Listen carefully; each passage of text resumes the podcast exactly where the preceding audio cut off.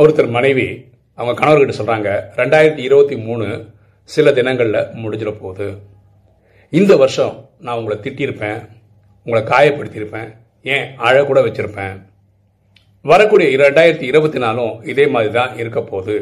என்னை பொறுத்த வரைக்கும் வருஷம்தான் மாறுதே தவிர நான் மாறவே இல்லை.